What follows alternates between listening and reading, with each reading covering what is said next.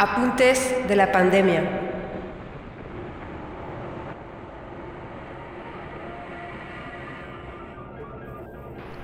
Hola a todos, este es el episodio número 7 de Apuntes de la Pandemia, donde su servidor, Marco Appel, corresponsal de la revista mexicana Proceso en Bruselas, Bélgica, comenta las noticias de la evolución en Europa del coronavirus COVID-19.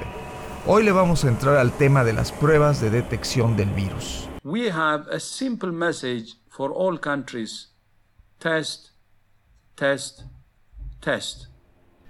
Tenemos un mensaje simple para todos los países. Pruebas, pruebas, pruebas. Decía el director general de la Organización Mundial de la Salud, Tedros Adhanom Ghebreyesus, la mañana del 16 de marzo en una rueda de prensa en Ginebra, Suiza. El mundo llegaba entonces apenas a 190 mil infectados.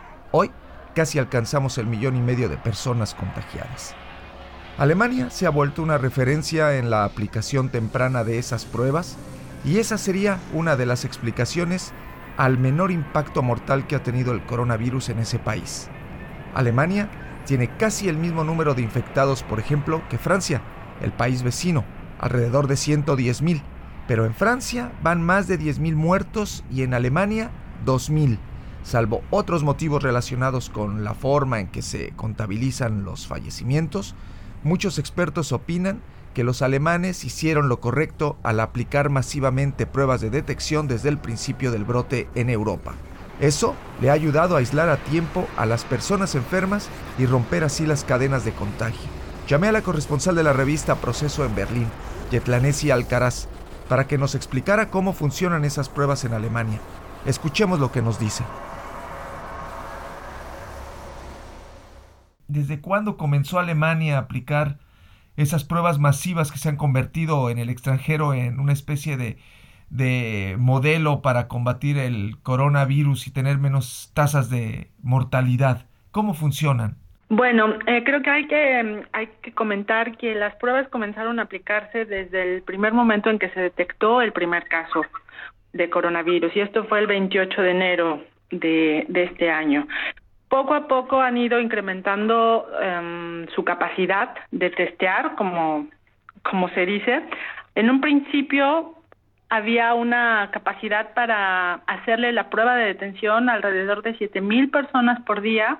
Ahora esta se ha incrementado a diez mil personas por día. Esto significa que sí han, han estado trabajando mucho en poder tener mayor capacidad en los laboratorios para hacer la prueba. ¿Cómo funciona esta prueba? Bueno, son la prueba es por eh, PCR, que, que son las pruebas de reacción en cadena de la polimerasa. Mediante estas pruebas es que se logra detectar el código eh, genético del virus. Funcionan, son realmente, bueno, sencillas. Tiene que hacerse una especie como eh, de exudado eh, orofaringeo o nasofaringeo. Esto es muy, muy al final de la, de la garganta y por la nariz. Y bueno, esa, e, e, esa prueba, eso que se logra extraer con, con hisopos, se lleva al laboratorio. Según han explicado aquí los, los especialistas, en realidad la prueba, tomarla o que se llegue al resultado no toma más de seis horas. Pero bueno, hay que tomar en cuenta eh, el tiempo que toma llevar la muestra al laboratorio, eh, hacer la clasificación de, de quién es, todas las características de, de a quién pertenece esa prueba, toda la logística, digamos. Entonces, en promedio, un resultado, los alemanes han sido capaces de tenerlos entre uno o dos días. Eh, ¿y qué sucede con las pruebas, las que se conocen como pruebas rápidas? Eh, las que se puede obtener un resultado en 15 minutos o algo así que es muy rápido, ¿también las están aplicando o, no? No, no, no. En el caso de Alemania y oficialmente, o sea, es decir, en, en, hospitales y en consultorios, estas pruebas, como todavía no están al 100%, al menos la autoridad alemana todavía no las ha, no les ha dado el visto bueno de que realmente no las ha certificado, no son las pruebas con las que la gente eh, está siendo diagnosticada. Eh, el, principal, la principal vía de, de diagnóstico es esta que te acabo de explicar, que es la prueba por PCR. es decir, la prueba de laboratorio, las que son más precisas que las pruebas rápidas. Exactamente. Y si me permite solo comentar algo, hablando de, precisión, de esa palabra muy importante. Acá los, los científicos han hecho mucho hincapié en que incluso estas pruebas de laboratorio, que se supone que son las, las más certeras, también tienen sus asegúnes, porque una vez que el, que el virus lleva ya más de 10 días en tu cuerpo, es posible que ya se, se, bueno, no es posible, lo que sucede es que se, el virus eh, avanza hacia los pulmones. Entonces, si a ti después de 10 días de que comienzas, comienzas a, a presentar los síntomas y ya tienes más de 10 días con el virus, es posible que con ese raspado que te hagan aparezca negativo tu resultado, porque el virus ya no estará alojado en la garganta, sino ya estará en los pulmones. Es un tema complejo. ¿Quién aplican las pruebas PCR?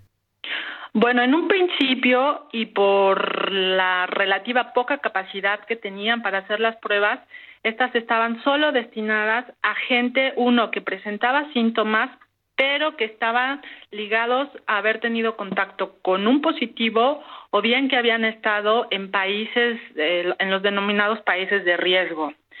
Además de personas las personas vulnerables, que son los adultos mayores y los que mm, padecían o padecen enfermedades crónicas respiratorias.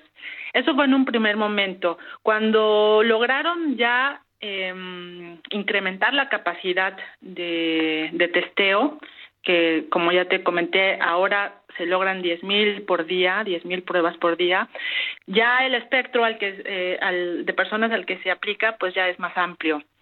Eh, ya basta con que tengas síntomas para que te puedan hacer la prueba. Entonces, a ver, solo para resumir, las pruebas que tanta eh, fama le han dado a Alemania, buena fama le han dado a Alemania, son las de tipo PCR, que son las más precisas. Así es, no, Alemania ha apostado por estas por estas pruebas PCR porque pretenden tener pues mayores certezas, ¿no? Se ha dicho últimamente que también va a haber pruebas en Alemania para saber si un eh, si una persona es ya inmune, si ya enfermó y ya es inmune a la al COVID-19. ¿Es así? Es así, y eso ya está muy avanzado aquí. De hecho, eh, se supone que ya desde quizá esta semana o a partir de la próxima ya va a intentarse que este tipo de pruebas de inmunidad o anticuerpos como se les dice, estén ya en los laboratorios y en los um, consultorios médicos, se puedan ya comenzar a aplicar de manera masiva.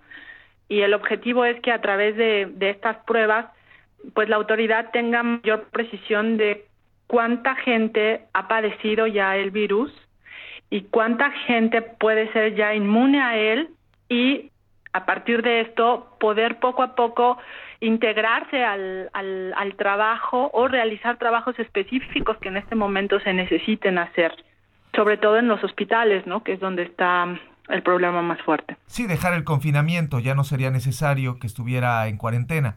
Exactamente, y bueno, mucho personal médico tendría la certeza de que pueden trabajar al 100 sin, sin un riesgo tan elevado de un contagio, porque en teoría estarían ya protegidos, ya, ya no podrían volverse a contagiar.